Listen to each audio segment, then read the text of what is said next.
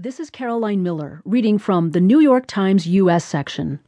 Obama joins Merkel in pushing trade deal to a suspicious Germany by Alison Smale and Michael D. Shear.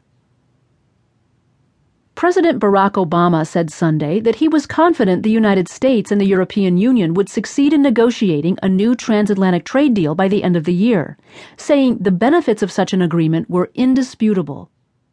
Obama said images of factories moving